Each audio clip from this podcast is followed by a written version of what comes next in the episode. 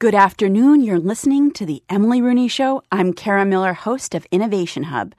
For many in the U.S., the war in Afghanistan feels like it's winding down, with troops expected to be mostly out of the country in two and a half years. But inside the military, there is another war being fought a war against suicide.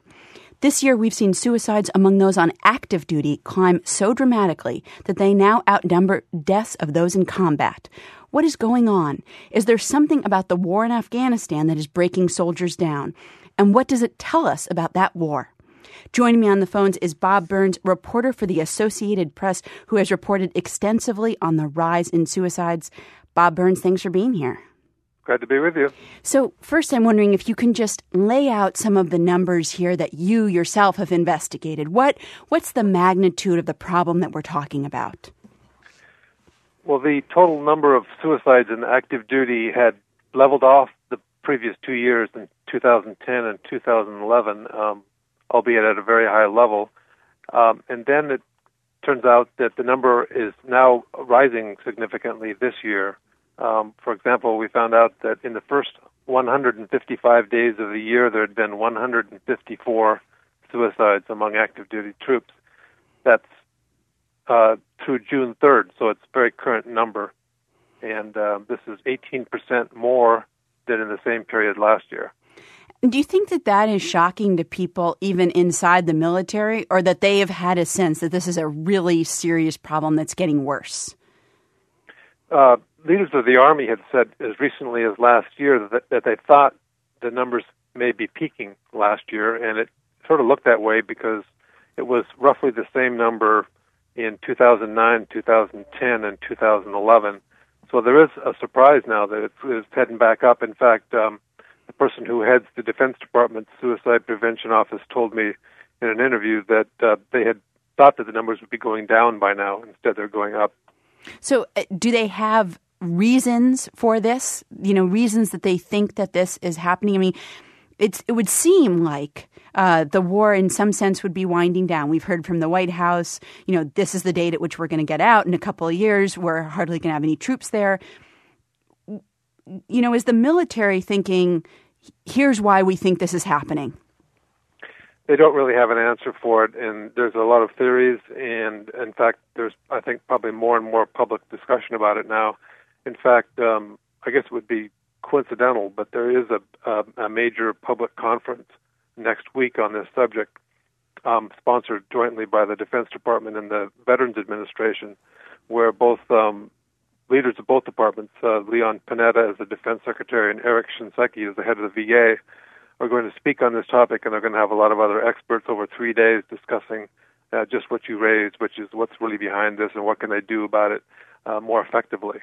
I think one of the really interesting things that you raise in your article is that it really is, it's not just suicide that, that is on the rise here. Um, you say that it's also sexual assaults, it's alcohol abuse, it's domestic violence. So that it's not just limited to this one particular thing.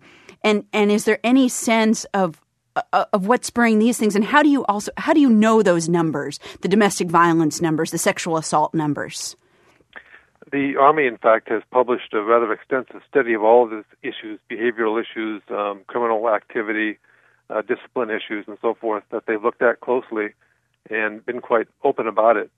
Um, and indeed, as you say, these are apparently interrelated problems, and generally speaking, people point to for the accumulated stress of, of war over a whole decade. When you talk to just regular people who are enlisted, is there sense that it's the multiple deployments that, that is partially really breaking people down?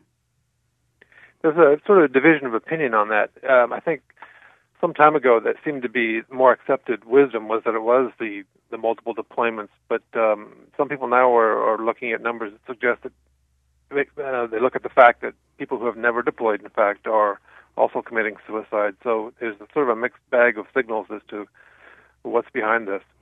I want to ask you one other thing about about this. I've seen some reporting. I know CBS News has done some reporting on it. That even though we're talking about active duty military uh, committing suicide at this very high rate, that many of the people who have committed suicide were not actually people who saw combat. Is that is that your understanding as well? Yeah, that was the point I was trying to make. Was that in fact uh, many of them are in that category, having not deployed or not been in, directly involved in combat. Um, so how do you explain that? Well, there there are other you know influences that are they're leading people to this. Uh, some people point to economic stress, personal financial stress, and, and those sorts of things. Uh, but as to finding, you know, putting, putting your finger on one reason, um, one explanation, it's so far, you know, eluded that. Uh, we're also joined by Juliette Kayyem, Boston Globe columnist and former assistant secretary at the U.S. Department of Homeland Security. And, and Juliette Kayyem, I'm wondering, mm-hmm. we hear these numbers, these amazing numbers from Bob Burns. Yeah. Is this symptomatic of a culture that's breaking down where something starts to, the ball starts rolling and other people around the people who are affected start seeing it and they in turn are affected themselves? Well, I think just to repeat what Bob was saying, I think it's sort of all of the above right now in terms of explanations for what's going on. Um, you know, we can look at the wars and how they're fought and the multiple deployments and the nature of combat duty. But as Bob makes clear, and he's done more than, I think, any other journalist to sort of bring these numbers out and sort of what's happening to the military as a cohesive unit, right? As a strong mental and physical cohesive unit. Um, you know, how do we explain uh, the fact that uh, a lot of these folks never saw combat? And I think one thing to just add into the mix of the all of the above explanations is that uh, you know to to feed a war um, or wars for ten years with a voluntary um, force uh, requires recruitment, and uh, there has been a lot of speculation about the nature of uh, recruitment and recruitment standards and whether there's too many variances being allowed uh, that allow people with uh, conditions or preconditions of um, instability or, or, or, mental problems to uh, join the military and then under the stresses of the military are then more likely uh, to commit suicide. So that's another factor. And I think, you know, there's still a, a prevalence within the military. We certainly have seen that in some uh, statements made by um, pretty senior people within the military that that uh, you know sort of bucket you know sort of suck it up attitude about mental uh, conditions and mental distress uh, that really the the Pentagon has has has got to make uh, seeking help and the community of, of often men that, that serve in combat uh, to help each other, not just physically, right, but also in in the mental uh, angst that they uh, that they suffer, uh, and that includes that their leadership embracing um, uh, mental health. Um, uh, support as well as not punishing people for coming forward uh, because they are showing signs of depression or whatever else, which would be totally understandable given the conditions that many of these men and women find themselves in. And, and Bob Burns, I want to go to you, but first I'm going to read actually a little bit um, of Juliette's last column where she talks about this kind of sort of buck up, you know, be tougher a feeling. This is from uh, Major General Dana Pittard, a, a commander at Fort Bliss, who blogged uh, last month. Quote, I am personally fed up with soldiers who are choosing to take their own lives so that others can clean up their mess. Be an adult, act like an adult, and deal with your real life problems like the rest of us. Bob Burns, I'm wondering what is the sentiment like um, in when people think about suicide in the military? Is it this feeling of that this is this is something that's done by weak people? That's exactly the the problem, and it's a stigma, as they say, and it has uh, it's been uh, a fact for a long time, and uh, the you know the new emphasis by the by Leon Panetta and others to get get a, a grasp on this problem has uh, really talked a lot about this stigma problem. Mm. Um, Panetta himself, for example, although they didn't publicize it, he sent a, a note to his most senior aides this last month um, saying that you know suicide was the most urgent and uh, one of the most complex issues facing the Defense Department, and he put his finger on this stigma issue by saying that um, that commanders should never tolerate actions that, in his words, belittle, haze, hum- humiliate, or ostracize anyone who needs help or is, is trying to seek help. And so he, he obviously is aware of this problem as well. Yeah, that it's a cultural that it's a cultural issue, Julia. And I mean, and adding to this, I mean, I think Panetta. Uh, I think Bob will agree. I mean, I think the Pentagon is taking this seriously as a as, as a problem for them, a problem for their folks, as as well as I think a national security issue. We have an all volunteer force, and if we want people to fight and to join uh, the military, um, uh, there's you know a sense that the military takes care of its own, and and if there begins to be this sense that oh my gosh, it's filled with a bunch of abusers and people who have mental disorders, or and and they're not getting the help they want uh, it will impact or it could impact uh, recruitment for an all volunteer force or as I suggested earlier, you know, make us lower standards in a way that's not good for our for our military. So, so they are looking at this both as a sort of humanitarian effort to help, you know, to help uh, men and women in need, but also strategically for for uh, national security reasons because, um, you know, we may be ending some wars now, but you know, there might be wars in the future. Uh, Juliette Kayyem, I'm wondering what your sense is about how many mental health professionals we have working with uh, active duty and veterans. Mm. There's certainly been a lot of talk about cutbacks in the right. Department of Defense.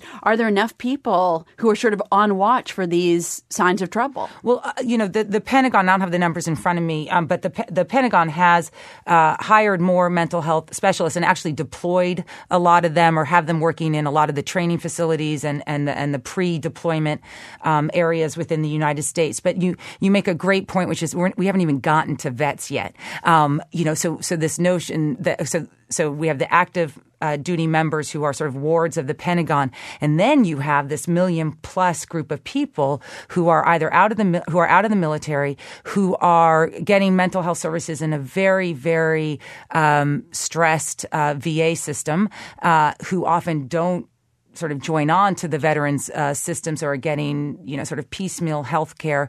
We don't have a good sense of their suicide rates. There's some numbers out there.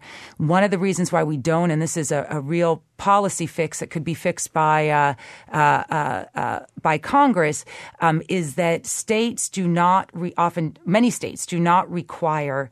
Um, uh, in a death certificate to say the uh, veteran status of the person who committed suicide. So Massachusetts actually requires it. Our death certificates have whether we had served in the military or not. Um, so we don't have these numbers. So a lot of the numbers that we have are just sort of trying to figure it out. And big military states like Texas do not require it. So, you know, my fear, my concern is that there's probably the numbers are even greater in, in out in the out in the um, uh, you know the the vet the veterans world. Bob Burns from the Associated Press. I mean, you've been breaking ground on this story. Do you have the sense that Juliette has that there are huge numbers out there potentially that are really hard to access or interpret because the data just simply isn't good enough? Well, if you're referring to the veteran community as opposed to the uh, the active duty military, I think that's probably right. Juliette may know more about that than I do. Um, but I think what's what's one important point to make is um, in the transition from being in the military to returning to civilian life, maybe where a lot of this difficulty lies in uh, the, the adjustment for people, um, and then also we have the, the problem of the uh, economic difficulties. I think, uh, which is why, uh, although there are suicides committed while people are deployed, it's more more prevalent when they return home, either to continue in, in uniform or to get out of uniform.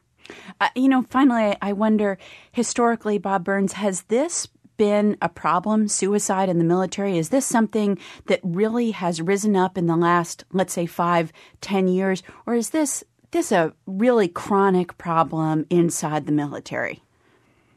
You know, I don't know the full answer to that. I I think that uh, less attention was, or certainly less public attention was paid to it um, before the the wars accumulated over the past ten years, and I'm not even certain, frankly, at this point, um, the degree to which the Defense Department kept track in previous wars like Vietnam. It's something that we uh, probably ought to look at, but for comparison purposes, uh, certainly they are now really forced to look at it much more more closely as to uh, where it's headed. Bob Burns, national security writer for the Associated Press in Washington. Thanks so much for your reporting on this and for joining us. Thank you.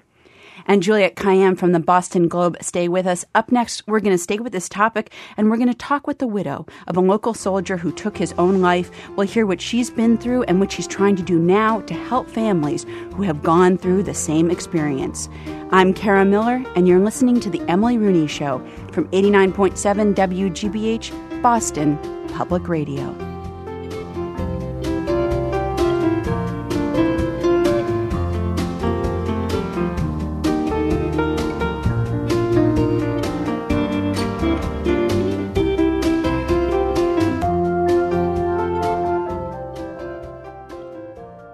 This program is on WGBH thanks to you. And Blake and Associates at Old City Hall, a Boston law firm with over 3 decades of experience in trust law, estate planning, and advocacy. They listen and understand the issues you face. blakelaw.com and Welch and Forbes. Welch and Forbes is proud to be a multimedia sponsor on WGBH. Charlie Curtis, Senior Vice President and Portfolio Manager. I think people see Welch and Forbes as a firm with a high standard of integrity due to the relationship with the GBH family and with the shared common values. To learn more, visit wgbh.org/sponsorship. Toronto's begun construction for the 2015 Games, not the Olympics, the Pan American Games. They may bring in more than $100 million, but they're expected to cost 10 times that. And I can't think of any Broadway producer who puts on a show where you're only going to be taking in 10% of what you spend at the box office. Pan Am Toronto, next time on the world. Coming up at 3 o'clock here at 89.7 WGBH. Support WGBH right now, and you'll be entered to win a trip for two to Highclere Castle, known on Masterpiece as Downton Abbey. Prize includes round trip airfare from Lufthansa, a four night stay at Vineyard at Stockcross in Newbury, England, and a private tour with brunch at Highclere Castle, hosted by the Lady of the House, Fiona, Countess of Carnarvon. For your chance to win, visit WGBH.org. Context beyond the headlines. Issues you want to know more about. Stories you'll want to share. News and depth online at WGBHnews.org. Welcome back. You're listening to The Emily Rooney Show. I'm Kara Miller, host of Innovation Hub. We're talking today about new reports of high suicide rates in the military. And my next guest is Kim Ruocco, who joins us from her home in Newburyport, Massachusetts. Her husband, Marine Corps Major John Ruocco, killed himself seven years ago. He was a Cobra helicopter pilot who ran 75 combat missions during a five month deployment in Fallujah, Iraq. He had struggled with depression in the past, particularly after a training accident in the 1990s when two Cobras collided midair and he lost four friends Kim, thanks so much for joining us. Thanks for having me. So, first, I want to get a sense, you know, in the lead up, but before before uh, your husband took his own life, did he talk to you about the war itself, um, his his time in Afghanistan, how he felt about it? Well, he was in Iraq. Um, oh, sorry, he, yes. Yeah, um, he did, you know, um, but he had trained for that. He was ready to go. He believed in the mission. Um, you know, and he, but he, when he came back, all of the untreated, kind of unresolved trauma and loss that he had been exposed to over the years in the military kind of all came to a head. And in a culture where it's very difficult to ask for help, um, he he never got help early on when he had original trauma um, exposure, and going to war brought that all to the surface. And when he came back from war, really struggled and really um, didn't want to ask for help for fear of how everyone would uh, see him. Do you feel like the the military, particularly, or maybe even uh, the Marines in particular, attach a stigma to uh, asking for help, to saying there's a there's a serious problem here? I mean, the stigma is is across all services. It's particularly strong in the Marine Corps, but you you're seeing it in all services. And in that, you know, we have they have lots of sayings that they live by. You're only as strong as your weakest link. Uh, death before dishonor. Um, and you know, just oh, they want are supposed to push through and persevere no matter how strongly you are suffering physically or emotionally. So you know they it, it, goes against their um, thought process to to say I need help whenever they're suffering, whether it's a, a physical injury or an emotional injury. So um, you know, a lot of our guys are, are suffering for a very long time before they actually are so desperate for help that they go to get help. And sometimes by waiting um, over time, that it gets worse and worse. Your family becomes affected. Your career becomes affected. We, I heard earlier talking about issues of uh, sexual assault and violence and, and addictions. I mean, these these are are not um, character disorders or people that come in, you know. Um, with with illnesses. These are injuries of war, and they are they are illnesses that developed after exposure to trauma. You know, and some and so many of our uh, Marines and soldiers wait till they're very sick to ask for help for fear of uh, what asking for help will mean for them. So by the time they they get the help, they're very sick, and it's difficult to help them at that point. When you look around at uh, friends of his, at, at other veterans, um, at other wives, do you get the sense that there is a lot of that sort of lingering effect of um, Iraq? You were talking before about those other things besides suicide that, that tend to be on the rise. What do you hear from other people in the community? Well, it's interesting because at TAPS we have about 3,000 survivors of suicide that are coming to us that are grieving the death in the military for suicide. Um, and I'm actually, you know, putting together a panel for the DoD VA Suicide Prevention Conference that um, Bob mentioned earlier, and we're going to put some of our family members on a panel there to tell their stories. And what I'm hearing from those families is that um, you know they, that they their loved one are either coming home from combat or they're suffering um, traumatic exposure in training or in just the lifestyle of the military, and they're suffering for a long time, and it and it then it starts to really affect their relationship, um, their ability to do their work well, but yet they're still afraid to ask for help.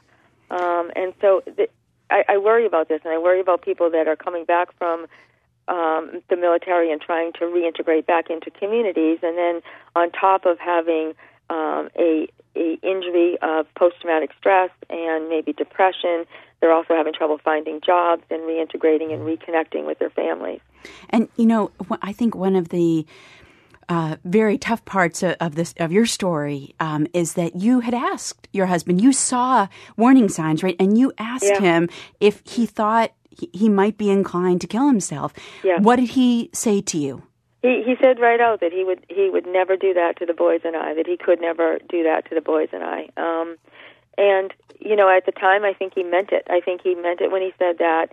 But when we hung, he and the last thing we, he said to me was that he was going to go get help that he was going to get in the car and he was going to go on base and get help. But I think when he sat in that hotel room and he thought about, um, you know, what it would mean to get help, how it would change in the way people viewed him, he said to me on that phone that night that you know they're going to think that I don't want to go back to Iraq. They're going to think that I I can't suck it up. They think I can't I can't hack it. No one's going to want to follow me um, into battle. Um, they're going to think that I'm I'm I'm not strong. Um, and this is this is the sentiments of so many of our of our service members. That's their fear, um, and so they they wait till they're very very sick before they ask for help. And when we're talking about you know some some guys who are suffering um, and then die by suicide who have never deployed and never seen combat, being in the military is extremely um, difficult on a daily basis. We ask a lot of our troops, whether they're deployed or whether they're just training. I mean, sometimes the workup for training, sometimes for deployments, the training um, in general is very dangerous, very high stress. They're working long hours. They're separated from their support systems. They're actually asked to move every few years, um, and these are very difficult. My my husband's first um, trauma was in training. You know, he lost many, many friends while in training for um, uh, to deploy to Bosnia and Somalia um, back in the 90s, and you know, they none of them had deployed, but yet all of them had um, psychological injuries from from that right. uh, portion of our station. Right, so. and we talked about that before. That that yeah. a lot of suicides are among non people mm-hmm. who have not seen combat. But as you say, yep. that doesn't mean they haven't seen tragedy that tragedy and trauma and and they also combined with the stigma of health seeking they're in the same sort of scenario that our guys that are coming back from combat are. And uh, Juliette Kayyem, former Assistant Secretary at the U.S. Department of Homeland Security, I saw you nodding as Kim Ruocco was talking about you know, her husband not wanting to yeah. admit to people like it's not that I can't do another deployment. You know, I I'm right. strong enough, I'm tough enough to do it. Right. I mean, the the and and Kim's story and and what she's done with TAPS. I mean, I think that we um, owe a lot to the family members like her who have come forward and said, uh, you know, my, my, husband or my spouse, you know, was was bro- broken, but this didn't need to happen, right? That there were other other means, and I and I actually think the Pentagon is listening, despite you know statements by some you know very um, uh, you know sort of I would say old school thinking that you hear from some of the some of the um, uh, army generals um, or whomever else. I actually think the Pentagon has has come to understand uh, this this notion that soldiers um, are resilient, um, but they need uh, some of the tools to become resilient, and that includes sort of mental resiliency as well, right? So, um, and and getting them the help they need and having them understand that, uh, or or having a system that lets them come forward um, and seek the help to become resilient soldiers uh, uh, uh, without the stigma is is probably the the key, not simply in D.C. at the Pentagon, but you know dispersed throughout all the bases and all the forces. And and uh, you know one other thing to what Kim raises is is really important to remember the extent to which families are well aware. Um, there are more than hints about uh, uh, where their uh, family members uh, are going or, or, potentially might go, and you know, there's a lot of groups in which uh, you know for your listeners, family members um, can reach out to. Um, you know, the, the, Red Sox, for example, Foundation has this home base, which really does view the family unit as as an important part of the uh, help that that soldiers need when they return. Um, from either combat or the military. And I think that this sort of, you know, sort of whole of society approach to helping these soldiers who have fought for us and, and served for this nation uh, is really going to be uh, where we need to go because we can't leave it to them. And we, and, and to be honest, we can't really just leave it to the Pentagon. Uh, Kim, you know, yeah, go can ahead. I add something to Sure. Uh, one of the things, you know, that I, we, we, we're talking a lot about, you know, post-traumatic stress injuries and, and depression and all that. And uh, what I what I do worry about is how we, we are starting to view our service mm-hmm. members as a, a sick that a group that's sick and maybe not capable of transitioning back. I've seen many, many of our service members come back and get good clinical care and then be better than ever. Right. And come back and really be incredible employees and incredible husbands and incredible fathers.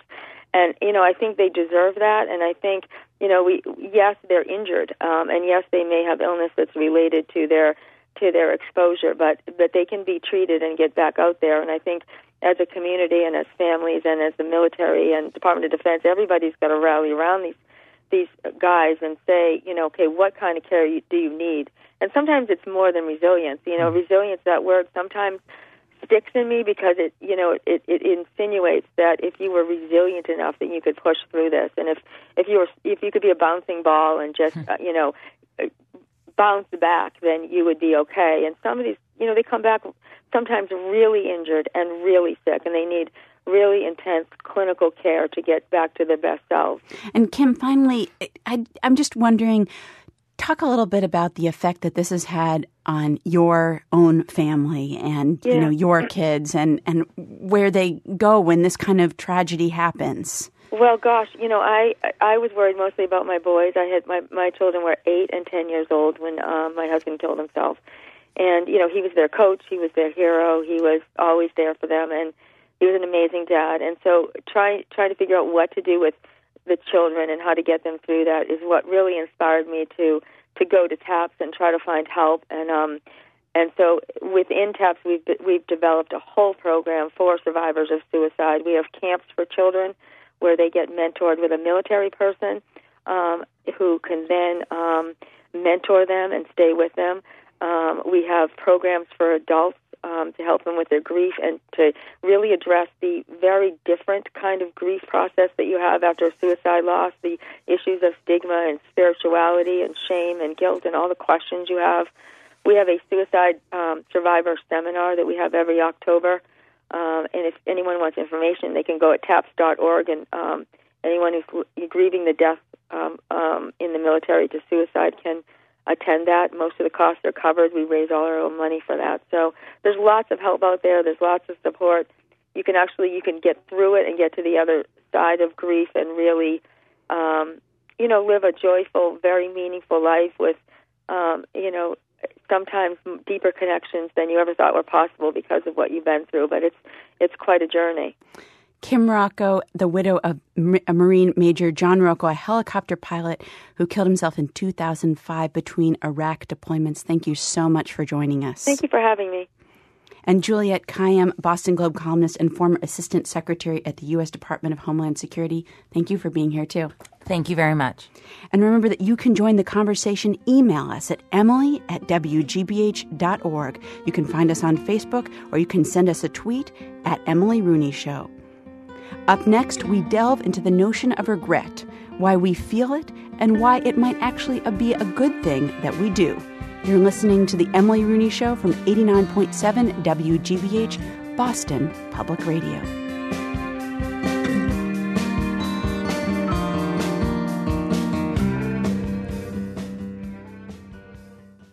Funding for our programs comes from you and Harvard Vanguard Medical Associates, offering complete health care for you and your family. With 21 locations across greater Boston, Harvard Vanguard welcomes new patients and accepts most insurance. CareMadeEasy.org, an affiliate of Atrius Health. And Independent Lens. Learn how San Francisco dealt with the crushing AIDS epidemic that swept through the city in the early 80s. Don't miss We Were Here on Independent Lens, Thursday at 10 on WGBH 44 and from members of the Ralph Lowell Society. These most generous annual contributors lead the way in sustaining WGBH as a public media resource, available and free to all. WGBH.org slash Ralph Lowell.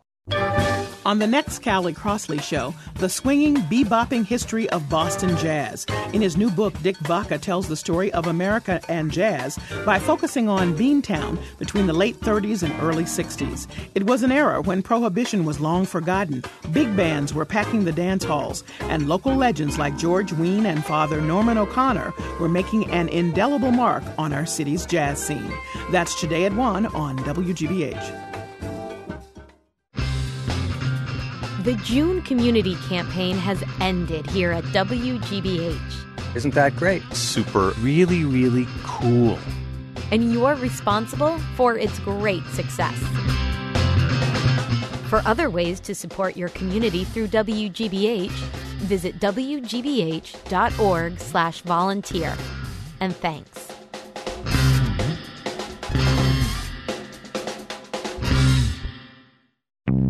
Great question. That is a great question. And that's a great question. It's a great question. What a great question. On Fresh Air, you'll hear unexpected questions and unexpected answers. This afternoon at 2 here on 89.7 WGBH.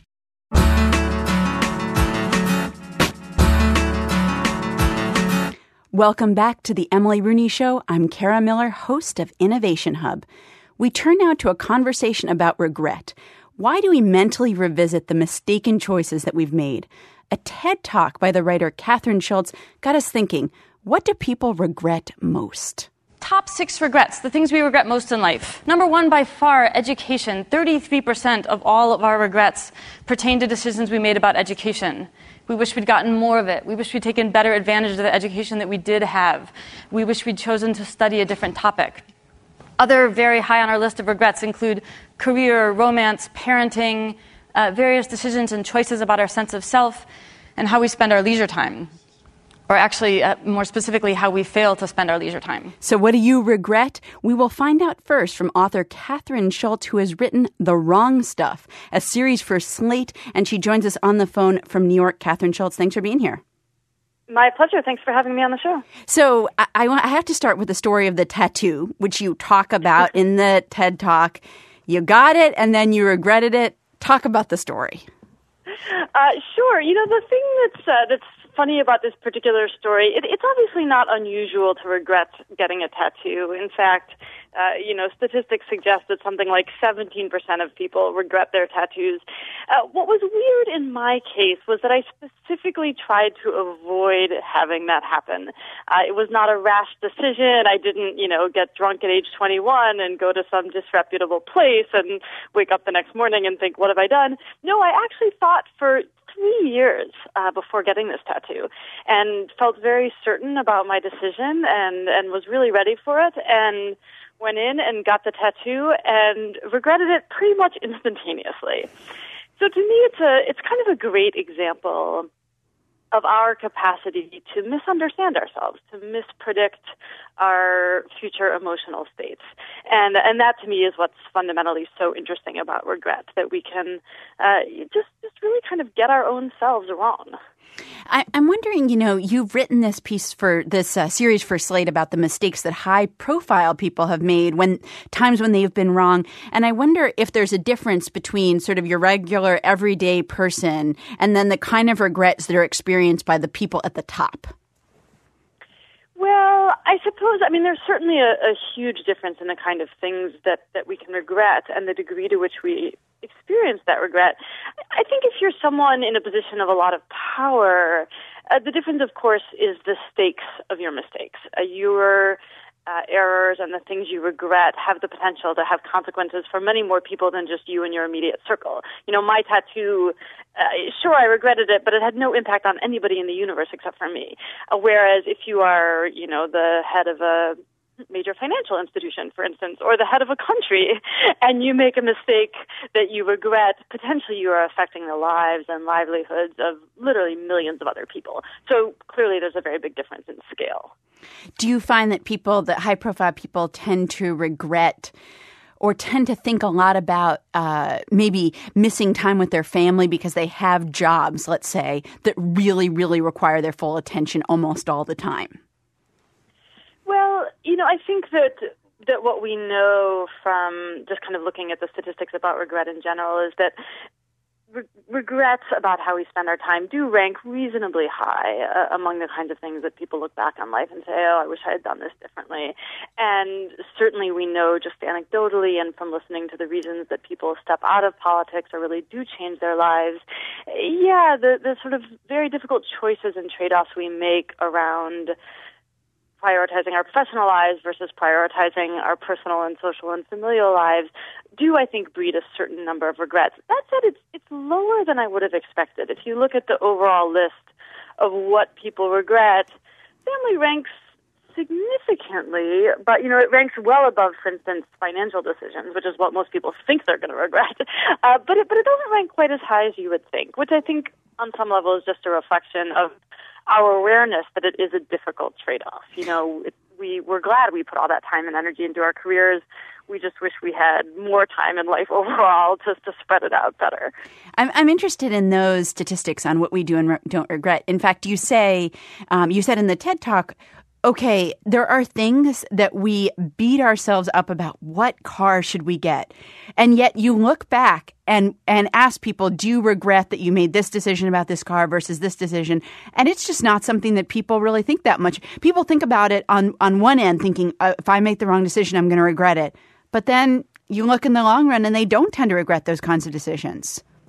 Right, almost not at all. In fact, there's a large body of research that suggests that once you make a, a purchasing decision, a financial decision, eh, all kinds of cognitive mechanisms click into place to help you feel good about the, that decision. You know, we agonize between two different cars or whatever, and the moment we select one, suddenly we just start feeling very, very warmly towards it, and our our decision is kind of reinforced by all these various cognitive and intellectual mechanisms. Uh, so those kind of things that we spend a lot of time agonizing over really, once we get beyond the moment of the immediate decision, we don't care about almost at all. We're also joined by uh, Matt Soffer, rabbi at Temple Israel in Boston, and by Sissela Bok, currently a senior visiting fellow at Harvard and author of, among other books, Lying Moral Choice in Private and Public Life. Matt Soffer and Sissela Bok, thanks for joining us.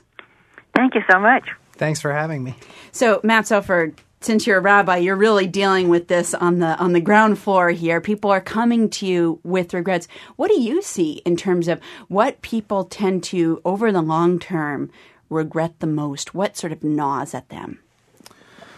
Well, I, I, spend most of my time in the kind of relational world and the interpersonal world. So uh, I suppose what I encounter most often is is uh, regret with regard to relationships, uh, both the things that we say and do, but also the things that, that we that we don't say or, or, or fail to do that um, that kind of lingers in, in later in life. And when you say the things that we don't say, are those generally positive things that we love people and people are and people don't are not expressing their feelings, or are those negative things like you should stop doing this and no, and somebody isn't telling the other person? What kinds of things do people regret not saying? Yeah, I think very often. Uh, positive affirmations, what we appreciate about what we appreciate um, about one another, um, particularly before departure or not seeing someone. I wish I said this. I wish I said that. Um, and also uh, acts of generosity and love that we withhold. There are two kinds, within Judaism at least, there are two kinds. Those are two categories acts of commission, the things we do, and then acts of omission, the things that we just don't do that linger. Uh, Bok, I wonder why do we feel regret? I mean, there must be some reason that it serves our brains and our purpose that we feel bad about something that's long past and very often cannot be undone.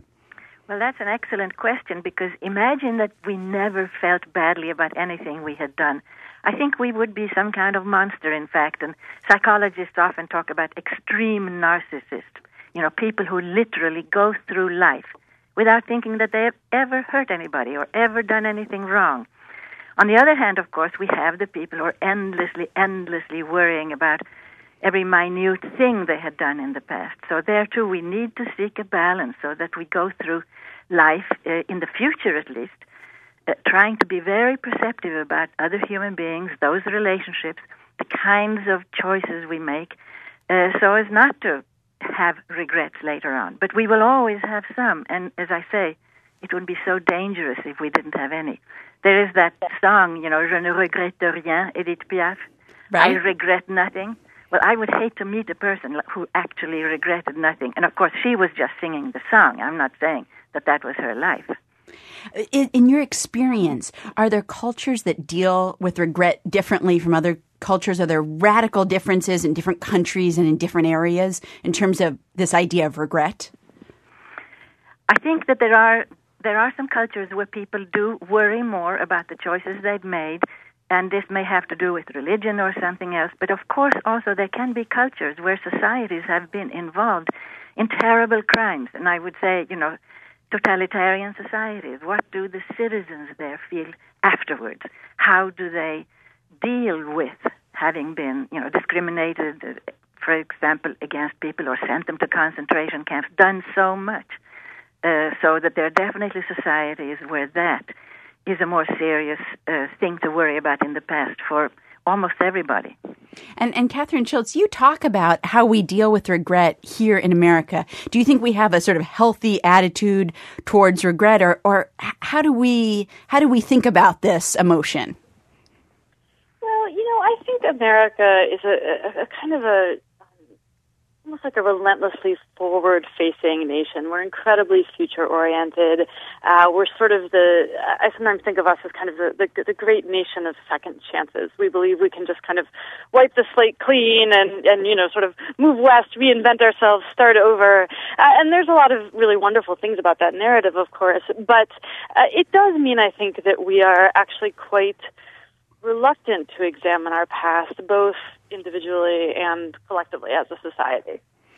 Rabbi Matt Soffer, I wonder if when you when people come to you, do you find that regret is crippling, or does it push people forward in their in their journey to be better better people? Yeah, I think everything that Catherine's saying now and in her brilliant TED talk really resonated with with my experience. Um, I I have experienced regret as a true agitator, but in the sense, in the literal sense, as something that stirs us inside and urges us forward. And in my own practice, I mean, I, I, sort of thank God that we have this voice within our conscience that calls us uh, to move. I'm kind of reminded of a, a teaching from the fifth century that says that every single blade of grass has its own angel that nudges us from heaven and says to it, grow. So I think regret too is is a kind of calling of the conscience that urges us to learn and, and to grow. So th- there is really something positive about, and as Sissela said, about about remembering what you did wrong and trying to make it better in the future. Absolutely. And and Sissela, I wonder, you know, we, have talked about these different kinds of regret. Talk about in your in your sense, what are the different kinds of regret that exist out there? Well, I think both Catherine and Matt have pointed to, you know, the, the, the great difference between things we said and did that we now regret and all the things that we should have said and should have done and wish we had done. And sometimes the damage done is to other people, but sometimes it's just to ourselves. And some of the cases that, uh, for instance, Catherine mentioned, you know, it's very much, why did I do this to myself? And therefore, uh, what's been pointed out here also, trying to be more honest with oneself is almost the most important thing we can do in life. Just trying to look at ourselves more honestly and also listening to people who may actually be critical of us more than we would like. So, and then when once we begin to look more carefully, then the question is, what can we do? Uh, there may be some things in the past we really would like to, to undo, and then can we apologize, or is it too late to apologize? If it is too late, can we do something to help some people that that person we had hurt uh, in the first place would have been happy to have helped? There are so many things of that kind that we can do. So if you if you know somebody or you are somebody who regrets something terribly that you did, you know, let's say years ago, do you try to go back and figure out uh, what the pieces are in that puzzle? If there's somebody that can be apologized to, do you think you try to go back, or do you think you say eventually I have to let this go? I think both are true. And certainly, you know, there would be also, it would be very sad if one spent all one's time endlessly regurgitating all the things that one has done wrong. So one has to seek a balance, really, between a kind of self respect and resilience, and, as Catherine said, going on and doing something else. America, of course, is the country where so many people change their names, too. That's not possible in a lot of other countries. You change your name, you start a new life. And yet, it's so important also to be aware of the past and see what you can do. But I do think there has to be a real balance between, on the one hand, resilience, so that you're not constantly wounded by your past actions and failures to act, and on the other hand, fellow feeling and caring about other people and seeing what you can do to be of more help and to be in a better relationship with them now than you may have been in the past. Catherine Schulz, eh, you know, let's go back to those statistics for a moment. When you talked about far and away, education was the thing that people regretted most. Did that surprise you? And to what do you attribute it? Well, you know, it's actually really interesting that statistic. Uh, the, the psychologists who are responsible for kind of doing some of the real meta-analyses of, of studies of regret and figuring out uh, what do we actually regret the most have a really interesting theory about why these chief regrets are our strongest ones. And so the top ones are, are education and career by a lot. That's 32% of all regrets and 22% of all regrets, respectively. And what they argue is that we experience regret most acutely in situations where we can vividly imagine a different alternative. So, you know, in, in scenarios where we made a choice and we didn't like the outcome, but we don't feel like we had a big range of choice, or it doesn't seem like our life would have turned out that differently if we had made the other choice, that actually diminishes our sense of regret. Whereas if we make a decision and it seems like, first of all, it had a huge impact, and second of all, we can very clearly imagine having made different decisions. That's when the regret level really amps up. So it makes sense that people regret education because it's so easy to see, or at least to to imagine, to theorize that our lives would be very different if we'd studied harder, studied something different, studied more, you know, gone on to college, uh, you know, done done something different academically, um, and and because we can imagine how much that might have changed our lives, we experience more regret around those things. So there's a real relationship between our sense of kind of agency, uh, you know, how much control we had over the decision and, and impact, how much we can imagine a different decision changing our lives and the degree of regret that we feel. Rabbi Soffer, do you see that too, that people particularly regret the things that they can imagine, you know, if things had gone a little differently, if they had said something differently, if they had made a different choice, that their lives would have really been substantially different. Sure, I hadn't thought about it in that kind of way, but that makes complete uh, complete sense. I was also thinking about what Dr. Bok was saying about. Um, you know, making time for this kind of thing. We are in the Jewish community in the mid August, going to beginning a mo- we're going to begin a month uh, journey toward the Day of Atonement, Yom Kippur. Um, this is when we all kind of come together at at the same time. And one thing that's particularly um, interesting to me in my practice is the importance of of uh, the confession itself, um, the culmination of regret, and in some ways the transcendence of regret into action and into um, into growth and the future. We do so in the plural all of us say um, the wor- the words that we confess. We do so all together in the plural, regardless of whether or not we um, individually um, had a relationship with a particular um, action uh, that we committed. So I think there's also an important role of community and uh, people that are surrounding us in affirming our growth, moving from regret into life. And it's part of the idea of having regret in some sense built into a religion that you're able to sort of face it and say, okay, I acknowledge what I've done and now I'm ready to go forward and move on. Exactly, yeah. And I, I, one more question for you. You talked a little bit about the, the things that you see as a rabbi that people regret most, which is the idea of saying uh, something to a loved one or not saying something to a loved one. Are there other things that in the past few years you've seen uh, people coming in to say they regret? I, I, wonder about things particularly attached to, to modern life. Uh, people spending lots of time on the computer and maybe not as much time with their kids, or what, what are you seeing? Well, I, I mean, what Catherine is saying about um, purchases, I also immediately, when I was invited to be a part of this conversation, I, I thought about modernity and technology and everything like that. And I, I was also surprised in reflecting how, how rarely I do hear people coming to me with kind of anguish. I, I would distinguish between regret and remorse.